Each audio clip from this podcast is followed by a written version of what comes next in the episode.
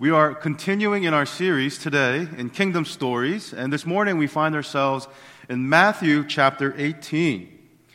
Matthew chapter 18, and we'll be going from verse 21 to 35. So let's have God's word open us up to Matthew 18, and we'll begin in verse 21. And when you're there, I'll ask that you rise for the reading of God's word. Again, we're in Matthew 18, starting on verse 21. This is the word of the Lord. Then Peter came up and said to him, Lord, how often will my brother sin against me and I forgive him? As many as seven times? Jesus said to him, I do not say to you seven times, but seventy seven times. Therefore, the kingdom of heaven may be compared to a king who wished to settle accounts with his servants. When he began to settle, one was brought to him who owed him ten thousand talents. And since he could not pay, his master ordered him to be sold with his wife and children and all that he had, and payment to be made. So the servant fell on his knees, imploring him, Have patience with me, and I will pay you everything. And out of pity for him, the master of that servant released him and forgave him the debt. But when that same servant went out, he found one of his fellow servants who owed him a hundred denarii and seized him. He began to choke him, saying, Pay what you owe. So this fellow servant fell down and pleaded with him, Have patience with me, and I will pay you. He refused and went and put him in prison until he should pay the debt. When his fellow servants saw what had taken place, they were greatly distressed, and they went and reported to their master all that had taken place. Then his master summoned him and said to him, You wicked servant, I forgave you all that debt because you pleaded with me. And should not you have had mercy on your fellow servant? As I had mercy on you. And in anger, his master delivered him to the jailers until he should pay all his debt. So also, my heavenly Father will do to every one of you if you do not forgive your brother from your heart. This is the word of the Lord. Thanks be to God. Amen. Uh, the vision of Eternal Life Mission Church is to see God's kingdom come and His will be done in our homes, communities, and the world. Now, to see this vision come to fruition, we have to first, we have to first know what the kingdom of God is. What is the kingdom of God about? What are its core ethics? How do you enter the kingdom? Who is its king, and what is he like? And so, to better understand the kingdom of God, a few weeks back we've started a sermon series entitled Kingdom Stories, where we look and study the parables of Jesus. You see, for Jesus, the parables were these windows into the kingdom of God. And every week, our goal is to peer inside, is to look inside to see what is the kingdom of God like. Today's parable that we've just read is a window into the theme of forgiveness. Forgiveness inside the kingdom of God. Two questions I want to ask and answer. Number one, how does God forgive us? And the second question, how should we forgive others? How does God forgive us? And how should we forgive others? Number one, how does God forgive us? If you, if you look at today's parable, um, it tells us about a king who wished to settle accounts with his servants. And the parable tells us there's this one servant who owed him 10,000 talents. Now, here's a bit of context. If you look, here's a map of uh, the area or the region in which Jesus did ministry. Now, this area, first century Palestine, was known as the kingdom of Herod. Now, in this kingdom, the annual tax revenue for the entire kingdom was roughly 1,000 talents. The servant in the story owed 10 times that amount. One individual owed 10 times the annual tax revenue of the entire kingdom. So, for this servant to pay back what he owes, he would need to work 200,000 years without spending a single penny. 200,000 years. Uh, this is simply a debt that the servant would never be able to pay back. Not him or his family or his children or his children's children or his children's children's children's. No matter how many generations would pass, this debt would never be repaid. Now, in this parable, the king represents God, and the servant represents you and me. And what Jesus is saying is this He's saying, because of our sins, we owe a debt to God that is insurmountable. Imagine for a moment if we had this box. It was this imaginary box. And inside this box, we would put and store all of our actions, all of our words, all of our thoughts. Imagine if we can put inside this box everything that we've ever done in public and private, every word that we've ever spoken in public and private, and every thought and meditation that we've ever had. Imagine if we can put all of that inside this one box. And we do this exercise for everyone. And imagine if that box was opened, revealed. What would your friends say? What would your family think? If we were to do that exercise here in public, which one of us, after having opened this box, after having see, for everyone to see our thoughts, our actions, our words, who of us would not be met with tremendous guilt and shame? Now, equal to that shame, or perhaps even greater than your shame would be the debt, the offense that you've committed against others and God. If all of our actions, thoughts, and words were revealed, sure, we would face tremendous shame and guilt. But even greater than that shame would be the debt that we owe to God for our sins. See, at first, when we read the story, we think 10,000 talents what a ridiculous amount of debt. Who would owe such a thing? What fool would owe such debt? But when we realize that Jesus is actually talking about our sins, 10,000 talents is actually reasonable. It's fair. Now, if we go back to the story, the king decides to cut losses and settle the matter. So he orders the servant to come in. And he says, Since you can't pay me back, I'm going to, um, I'm going to sell you and your family into slavery. Now, this sounds inhumane, but this action is actually an act of mercy. See, slaves during this time, they were sold for about 30 pieces of silver. 30 pieces of silver. If you think about what they sold Jesus for, right, Jesus wasn't even worth the cost of a slave. But 30 pieces was the average amount that a slave sold for. So maybe this king, in settling this debt, would recoup 200 pieces of silver. Now, if you think about that, in today's currency, the servant owed anywhere from three to six billion dollars.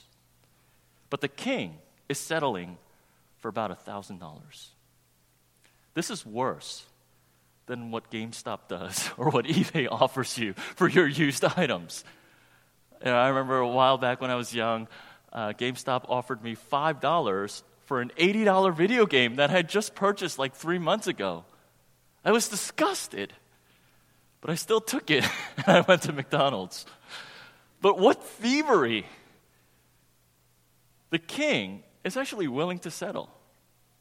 This servant owes him anywhere from three to six billion dollars. But he says, you know what? Let's settle things. I'll sell you off as a slave, and we're done. You owe me nothing.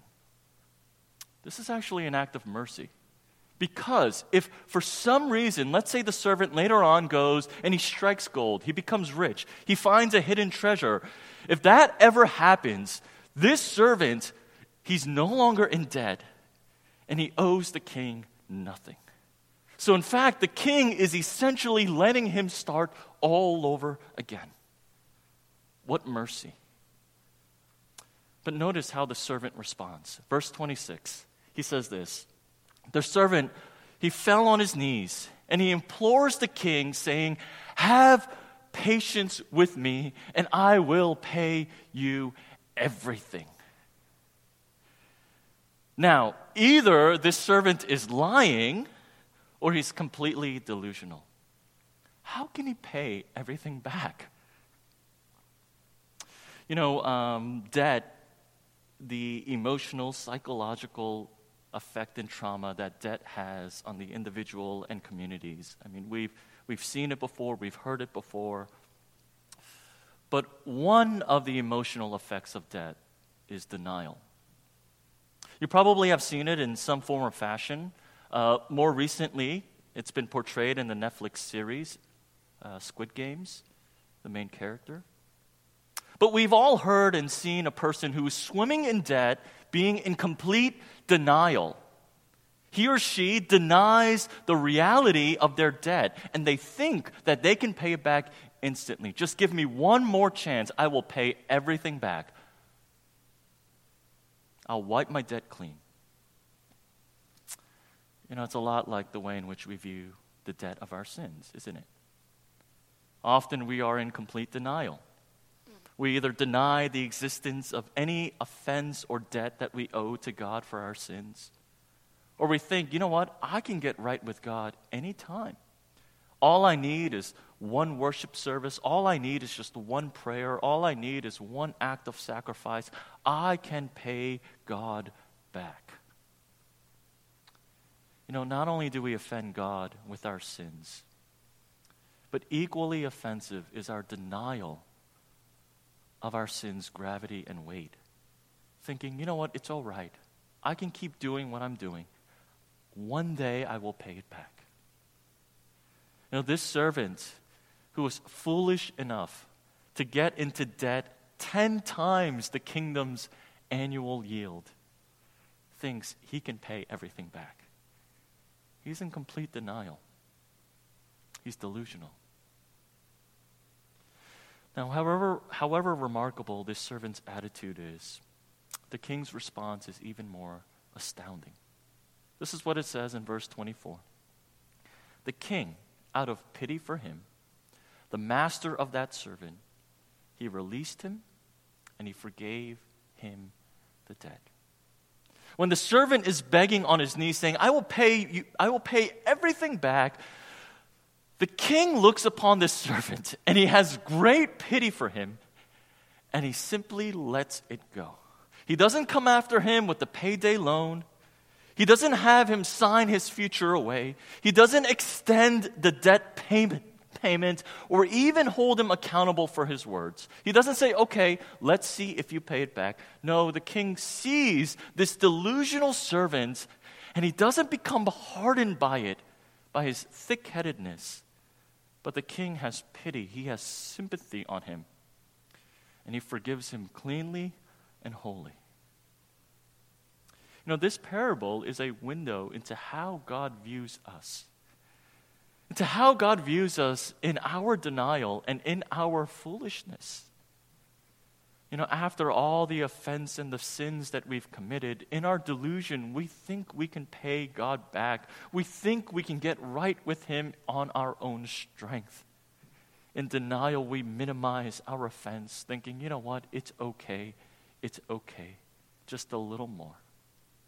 And God's response is not, how dare you?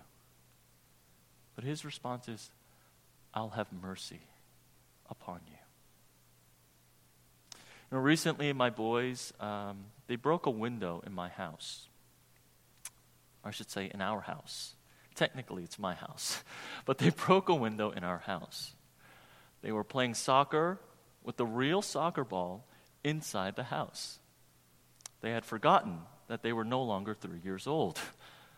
But more importantly, they forgot mommy and daddy's word do not play soccer inside the house. And they completely forgotten, or they say they've forgotten, but you know, I know they didn't forget.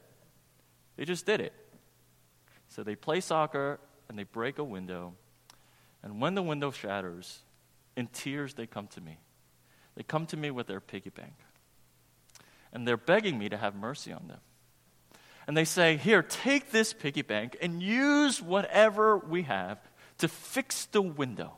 And they even promise we will give up future allowance to make up for that cost. Now, upon seeing them, I had to tell them, you know, I said, guys, it's not about the window or the cost of replacement. It's that you didn't listen to your parents.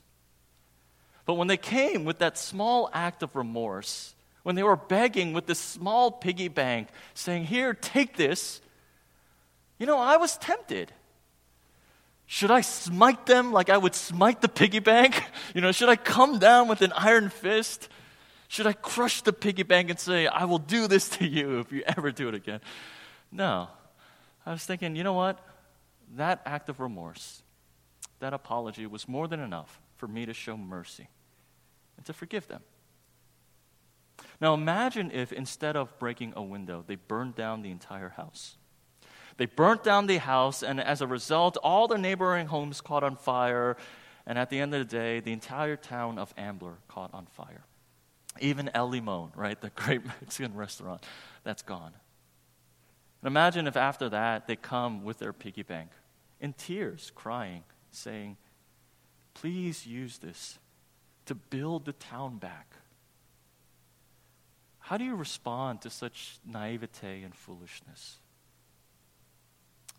Our kids aren't three years old, they understand cost and economics. Well, our King, our God, despite our delusion, our denial, he looks upon us with mercy and he forgives us. He gives us mercy not because we are persuasive. He gives us mercy not because we are worthy of receiving mercy, but out of the goodness of his heart, mercy overflows, and he looks upon this servant, he looks upon us, and he says, You are forgiven. That's it. Now, if you think about it, the king's decision to forgive it's going to have seismic consequences throughout his kingdom. Not only is his balance sheet weakened, but his reputation is in jeopardy, and the kingdom's financial security is at risk. What if other individuals, what if other nations in debt, they ask for the same thing? What if everyone all of a sudden defaults on their loans? What if people start taking out lines of credit in hopes of debt forgiveness? What if the people start seeing their king as weak and vulnerable? You see, the king's action to forgive, while it cost the servant nothing, it came at a great cost for the king. This act of forgiveness wasn't simply a shrug it off moment. You know what? It's okay. We're fine. No, it was a costly decision for the king.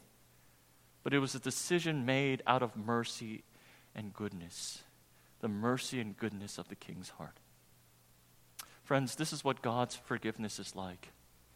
Even though it costs us nothing, it costs God everything. The ransom for our sins was the blood of his beloved Son. God's forgiveness to us wasn't just simply, you know what, we're good, we're fine, we'll hug it out, that's it, no cost to me. No the forgiveness that God extended to us was at the cost of his only son. So, first, this parable teaches about how God forgives us. He forgives us with mercy and with great cost, at the cost of his only son. The second question then how does this parable teach us to forgive others? How should we forgive others? The story goes on. After being forgiven, the servant he goes outside and he sees a colleague, a fellow servant who had owed him a hundred denarii. Now, a hundred denarii isn't a small amount of money. It's about six thousand dollars. It's not small, but it's nothing compared to what he had been forgiven. When he sees this colleague who had owed him a hundred denarii, he grabs him, and the text says he starts to choke him. And he says, Give me what you owe. The fellow servant drops down on his knees and he pleads with him. And in verse 29, he says this Have patience with me, and I will pay you. You see, this fellow, according to Jesus' story, says the same words that the servant uttered to the king. When the servant heard these words, it should have triggered something in him. He should have been reminded of his exact words and the king's mercy upon him. But instead, this servant, he is blinded by anger and rage and greed, and he demands payment. Seeing that this fellow servant is unable to pay a hundred denarii, what he does is he throws him into prison. Now the story continues when the other servants in the kingdom they see this, they hear about this. They're so upset that they report to the king what just happened. So the king summons that original servant and he speaks these piercing words, verses 32 to 33. Then the master, then his master summoned him and said to him, You wicked servant, I forgave you all that debt because you pleaded with me. And should not you have had mercy on your fellow servant, as I had mercy on you? The king calls him in and he says, You should have had mercy, just as I had had mercy on you. You know, just scouring the, the literature and the articles and just the popular writings on forgiveness today, it seems that there are three reasons why people forgive. Three reasons why people forgive. The first reason why someone would forgive is when the offender, when he or she shows remorse matching the offense. So let's say someone offended you. When that person comes to the realization, when he or she understands the gravity of his wrongdoing, if he or she becomes penitent and comes to you with a contrite heart, seeking to make amends, when the remorse matches the offense, then forgiveness takes place. This is the most common form of forgiveness, and it's actually the easiest form. Right? We've all been there. Someone offended us, and he or she shows remorse that matches the offense. And what do we do? We forgive. That's the common and the easiest. But the second reason why people forgive, and this is a lot more common today, is when the victim begins to seek freedom and peace. Again, this idea is being promoted widely now by popular secular psychology. But the idea is this forgiveness is about you.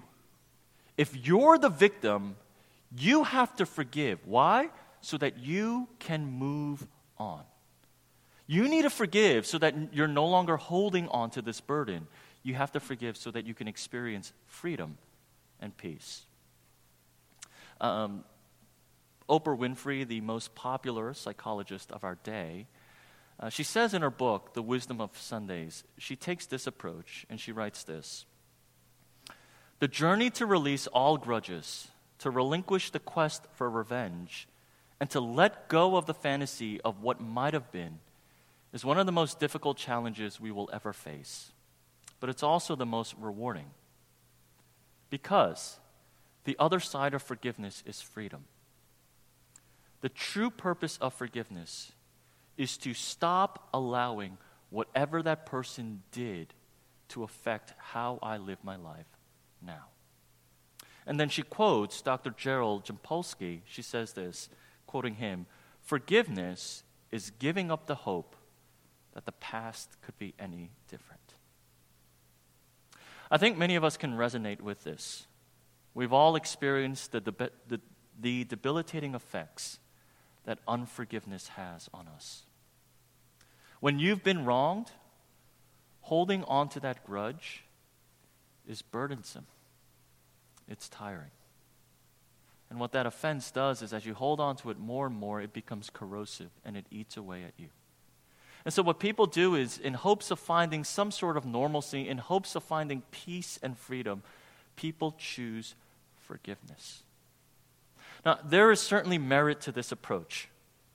when we are recipients of other people's sin, we've all experienced that sin festering, expanding, and growing in our own hearts. Right? John Owen once said, The seed of every sin is in every heart. In other words, if you've been hurt by someone, if you've been wounded, the sin in your heart creates an affection in that wound. It's, it's one thing to have a wound from someone else, but it's another thing to have the sin in your heart start to infect that wound. And so, according to this, there is wisdom in letting go and forgiving for our own mental health and sanity. However, that is not what this parable teaches. Yes, we might forgive because the other person shows remorse. We might forgive because we want to seek freedom. But what this parable teaches is not that. Listen to the words of our King. Should not you have had mercy on your fellow servant as I had mercy on you? See, some people forgive because the offender shows remorse equivalent to his offense. Some forgive because they're seeking freedom, they do it for themselves. But according to this parable, the reason why we forgive is because we have first been forgiven. Because forgiveness is a common and life changing experience for all of us. That is why we forgive. Notice the king doesn't locate the motivation for forgiveness in anything outside of himself. He doesn't say, hey, that servant was really genuine. He showed real remorse. He doesn't say that. The king doesn't say, you know what, a hundred denarii, come on, that's chump change. That's nothing. No, the king doesn't minimize the offense. Nor does the king say, hey, let it go. It's affecting your lifestyle and your work habits. I've noticed you're more sluggish and you're down. Find freedom through forgiveness. That's not what the king says. No, the king simply says, I had mercy on you. You should show mercy to others. Friends, simply put, the gospel's motivation for forgiveness is the gospel itself. The king doesn't locate the nexus of forgiveness in anything outside of the king himself. I showed mercy to you. Show mercy unto others. You know, if you look at verse 21, um, this parable begins. Jesus starts teaching this parable because Peter's question. Peter goes to Jesus and says, Lord, how often should I forgive my brother? If he sins against me, how much, how many times should I forgive him? And Peter asks, Seven times?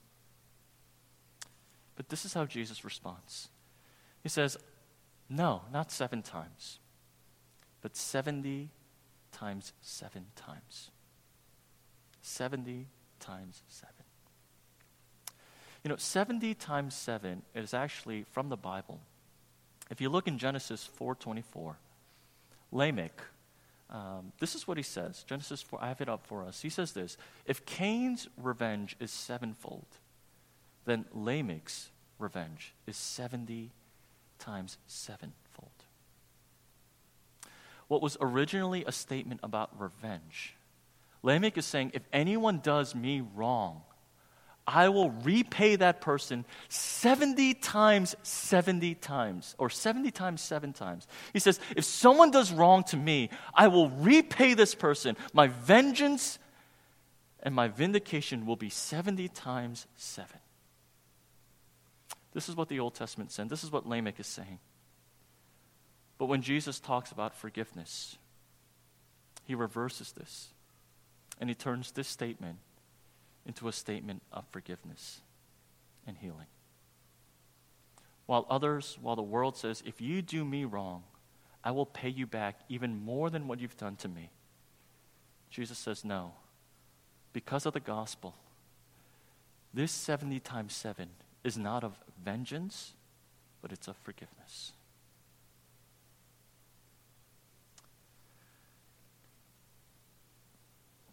I you know, I, I have some other questions that I just wanted to go through, but I think I'll conclude here by just simply saying this. Um, I know forgiveness is a very touchy and personal topic. Um, you've, many of you just got done with Thanksgiving, gathering with family. And um, while it's all great, often family is the source of many of our wounds.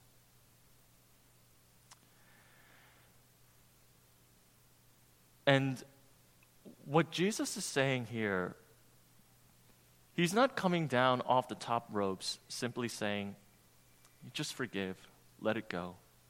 He's not being impersonal, he's not being theoretical. But when Jesus tells a story about forgiveness and how we ought to forgive, it's deeply practical and real. Because as Jesus is telling the story, he knows that the cost that the king is going to have to bear is himself.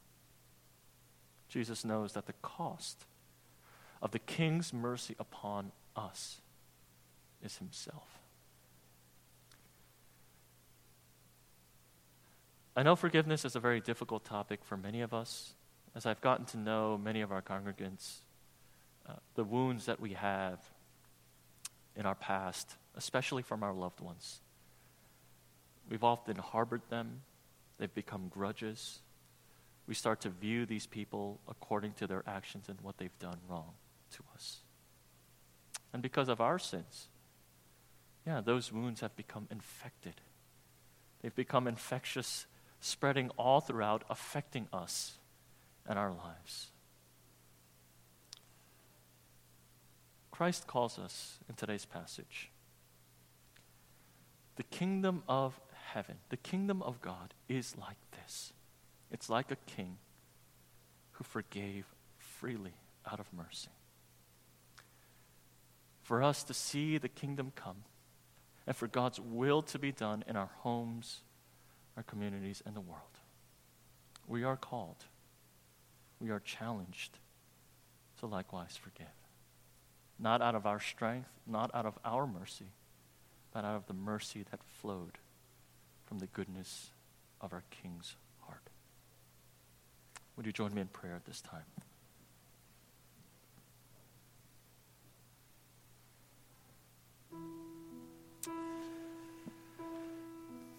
If we can just take a few months, a uh, few minutes. Certainly, we need a few months to dwell and work on forgiveness, but at this time, just take a few minutes. Who is it that you're holding a grudge against? To whom do you need to step down from the seat of judge? To whom do you need to stop judging according to his or her wrongdoing upon you? Who do you need to let go and free? Who is it that you need to forgive?